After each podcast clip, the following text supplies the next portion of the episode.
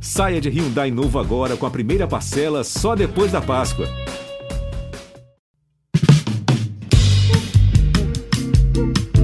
Alô, Pelô! Cadê o Elton? Que emoção! Esses negros maravilhosos! Foi Deus que quis! Mas tem o Lodum, sim.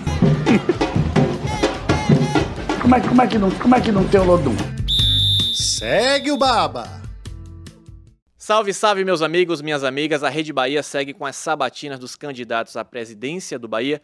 Neste sábado, dia 2 de dezembro, os sócios do clube vão escolher a nova diretoria executiva e o Conselho Deliberativo para o triênio 2024-2026. Lembrando que uma das atribuições da associação é fiscalizar o cumprimento do contrato pelo Grupo City, que comanda o futebol do Bahia.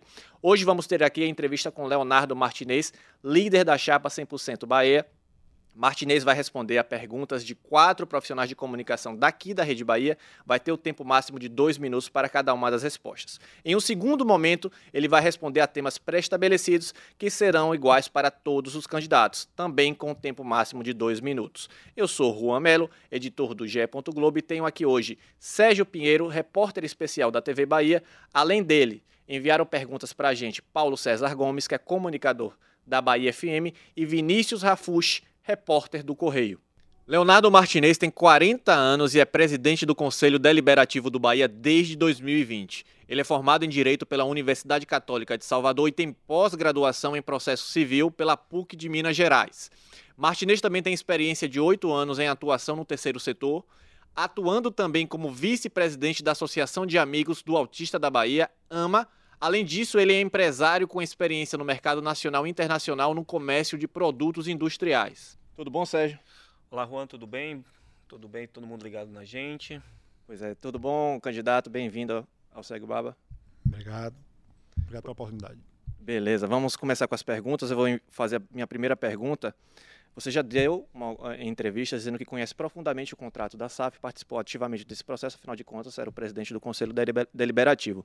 Queria saber a que ponto a sua gestão pretende fazer cobranças em relação ao Grupo City, até que ponto você pretende estreitar essas relações, como é que você pretende desenvolver essa relação com o Grupo City ao longo da sua gestão, se eleito? Como você disse, eu conheço o contrato profundamente, participei ativamente, né, dos pontos que nós chamamos na época de pontos irrenunciáveis, né, para o Esporte Clube Bahia. Tem um relacionamento com os gestores da SAF, né, os sócios majoritários, um relacionamento institucional, né, e eles já conhecem o meu perfil, um perfil de colaboração, mas sem deixar de fazer as cobranças especificamente do que foi aprovado pelo sócio na Assembleia, com quase 99%. Isso é um ponto irrenunciável, fiscalizar e garantir o cumprimento contratual do que foi aprovado. Minha pergunta também tem a ver com a SAF, mas no recorte futebol, né? Queria que o senhor fizesse uma avaliação dessa primeira temporada do Bahia sobre a gestão da SAF.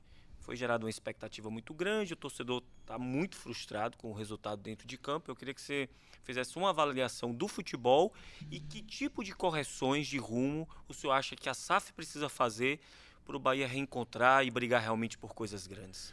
Bom, ninguém vai discutir, né, que foi um resultado aquém do esperado. Né? A expectativa, verdade, que ela era muito alta, né, de todos nós, porque antes de ser presidente do conselho, antes de ser candidato, eu sou torcedor do Bahia, torcedor de arquibancada, e não me furtei em momento algum, né, dentro da minha prerrogativa, com equilíbrio, com responsabilidade, sem fazer disso um palco, né, mas cobrei os gestores, né, inclusive na viagem que fiz a Manchester, tive a oportunidade de falar com o Ferran, e o que me tranquilizou de certa forma foi que eles próprios estavam incomodados com isso, né? E o grupo tem feito aí todos os esforços possíveis, né? A contratação na última janela é uma demonstração disso, onde nós contratamos jogadores fora do perfil de pensar em investimento a longo prazo, mas mais experiente. Gilberto é um exemplo disso, né? Então, assim, você pode ter certeza, Sérgio, que o Grupo City está muito atento, né? O encontro mundial do Grupo City foi sediado em Salvador. Isso não é à toa, isso demonstra a importância estratégica do Grupo City. E óbvio que o resultado de momento não foi o esperado, não é o melhor, mas eu não tenho certeza nenhuma de todo o esforço, de todo o investimento que todo o grupo tem feito para mudar esse cenário, e também não tenho dúvida nenhuma que isso dito em informações, em conversas que eu tenho, né, o Grupo City tem uma estratégia e tem um planejamento de que já em 2024 o Bahia seja top 6. Top 6 do Brasil. Então, isso não é uma bravata. Pelo menos para Libertadores, sim, seria isso? Sim, exatamente. Né? Então, assim, isso é um compromisso, um investimento, né, que o grupo está muito atento e fará. Fazer a pergunta aqui de Paulo César Gomes, comunicador da Bahia FM. Tendo em vista que o Bahia tem uma torcida numerosa e apaixonada, de que forma a marca do Bahia pode ser melhor explorada?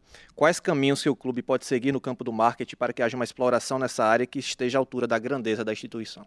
Do ponto de vista do nosso plano de gestão, né, eu quero aproveitar a oportunidade para convidar que todos os sócios conheçam o plano de gestão de cada candidato.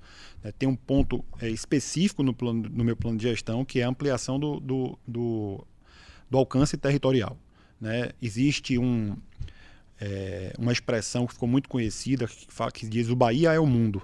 Mas o Bahia precisa ser o mundo não só nessa expressão, não só no marketing, precisa ser o mundo de verdade, né? Ampliar o seu alcance territorial. E eu entendo que o crescimento tem que ser de dentro para fora, ou seja, precisamos primeiro ganhar o interior do estado, da Bahia, depois ampliar outros estados e depois partir para a internacionalização. Como isso? Através das embaixadas, através dos torcedores que moram no interior do estado, utilizar os ídolos para fazer isso é muito importante, marcar presença, dar apoio, dar suporte. Isso tudo está muito bem explicado no meu plano de gestão. Pergunta de Vinícius Rafucci, repórter do jornal Correio. Ele fala que nas gestões pré-SAF o Bahia teve um crescimento no número de sócios, foram feitas várias campanhas, né, de incentivo à associação, mas sabemos que o futebol é muito instável. Tanto que esse número de sócios já caiu, agora novamente subiu sob o comando da SAF. E o senhor acompanhou tudo isso muito de perto por ser presidente do Conselho Deliberativo. Olhando para atual o número de sócios, como tornar atrativo, né, como fazer com que esses torcedores se interessem mais, né, participem mais, se associem mais, independentemente do resultado dentro de campo. Tentar separar um pouco as coisas, que o clube se torne atraente, independentemente do futebol. Precisamos melhorar a comunicação, fazer com que esse sócio se sinta pertencente às informações da associação, né? Também é importante ter um diálogo, né? Ter uma comunicação muito fluida com a SAF. Eu não tenho dúvida nenhuma, né, que nós precisamos envidar esforços para garantir produtos dentro do sócio da associação em que esteja ligado ao futebol. Sim, é importante, né? E no desenvolvimento dos novos esportes, garantir também benefícios. Mas nós precisamos também demonstrar uma mudança de cultura, vamos dizer assim, do sócio. O sócio, ele tem que entender que, sim, é importante ter benefícios comerciais, clube de vantagens e uma série de outras situações que constam no nosso plano de vantagem, mas é preciso também fazer uma transformação cultural e demonstrar que aquele sócio da associação, ele é parte integrante da nossa alma, do nosso espírito, das cores do Bahia, de uma cultura que vem desde 1931. Quando nós dizemos associação, associação, nós estamos falando do Esporte Clube Bahia. E é importante que nós tenhamos benefícios para atrair esse sócio, mas é importante também que o sócio compreenda, de fato, culturalmente, a importância de nós termos uma associação forte. Porque tendo uma associação forte, nós poderemos alcançar resultados muito maiores e ser, de fato, um poder fiscalizador, né, também em relação ao futebol, com muito mais força. Esse é um momento que a gente desenvolve melhor as suas propostas, né? Uma oportunidade para você desenvolver melhor as suas propostas, e a gente elencou alguns tópicos que achamos importantes para esse momento. E eu queria saber quais as suas propostas para esportes olímpicos, paralímpicos, esportes, o que é que você pensa a respeito disso, caso eleito? Bom, é importantíssimo, né, que o torcedor, que o sócio compreenda o que é o terceiro setor, né? Tanto se fala nas eleições do Bahia, terceiro setor e terceiro setor. Eu sou um dos candidatos que tem a maior experiência no terceiro setor. Fui vice-presidente de uma associação que cuida de crianças com autismo, né?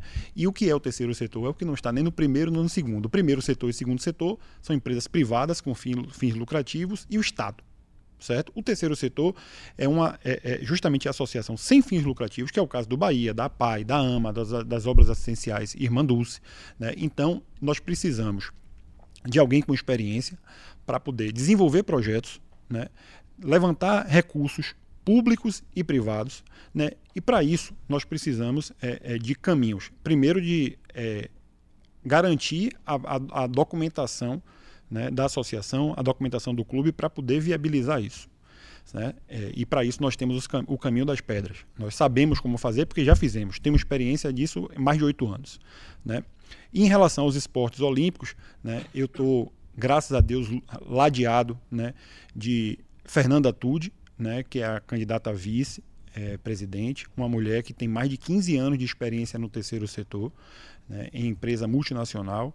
Além disso, ladeado também por quase todos os ídolos do Esporte Clube Bahia, os campeões brasileiros, os heptacampeões. Então, assim, sou filho de ex-jogador de futebol, então o esporte está no meu sangue, né? Então, de certa forma, nós vamos reunir a competência e o conhecimento técnico com viver no mundo do esporte e estar rodeado de pessoas, né, que possam contribuir para que nós possamos desenvolver esportes olímpicos.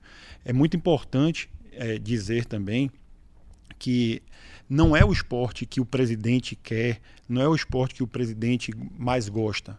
Leonardo Martinez, se for eleito, vai desenvolver esporte A porque gosta. Não é assim que funciona. Nós precisamos fazer pesquisa de mercado, viabilidade econômica, né, garantir a participação do sócio nessa escolha, certo?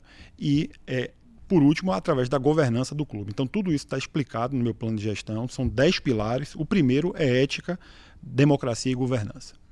Seguindo aqui, o Bahia já foi chamado de clube mais progressista do Brasil pelo jornal inglês The Guardian. Como sua gestão pretende trabalhar as ações afirmativas? Olha só, nós temos um clube de futebol, né, que extrapola o futebol para outros esportes, né? Majoritariamente a paixão é o futebol, isso não dá para ser negado, mas o Bahia tem uma força de comunicação por ser o clube, né, de maior expressão do Norte e Nordeste em número de torcedores, e o alcance dessa marca pode desenvolver ações sociais.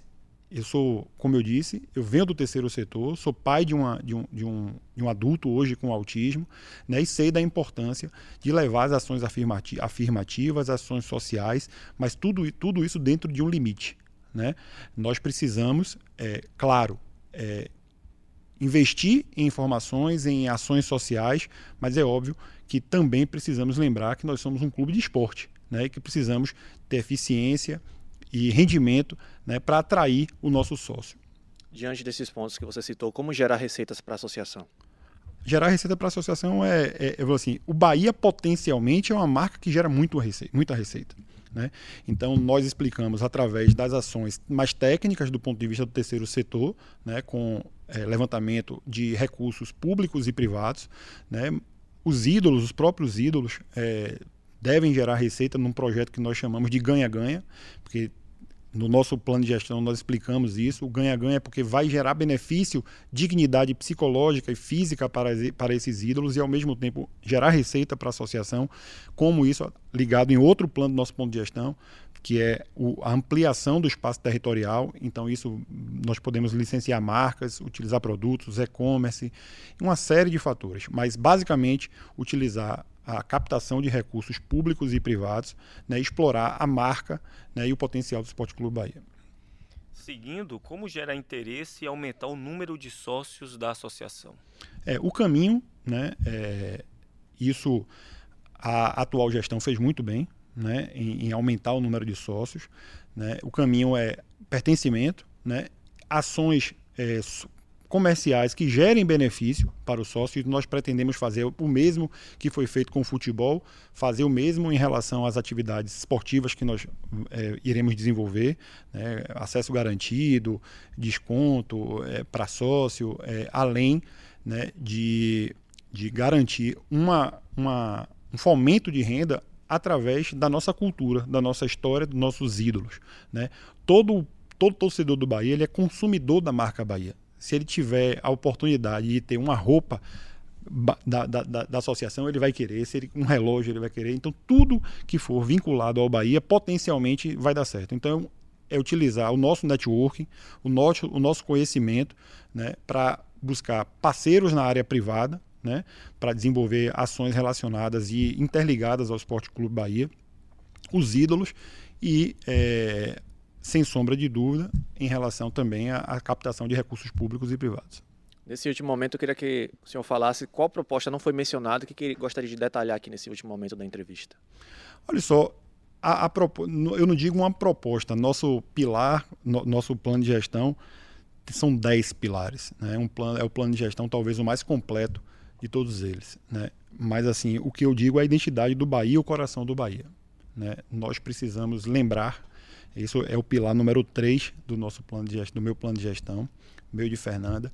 Nós somos torcedores de arquibancada, somos pessoas que nascemos, vivemos, corremos atrás do Bahia, em viagens, em todas as situações de avião, de carro, de ônibus, né? E essa é a oportunidade que nós temos, né, de colocar na presidência do Esporte Clube Bahia um torcedor assim, originário do Bahia, um cara que, apesar de ter qualificação técnica e qualificação de gestão, né, tem também a vontade, o amor, né, de estar disputando uma eleição do Esporte Clube Bahia pensando exclusivamente no bem do seu clube.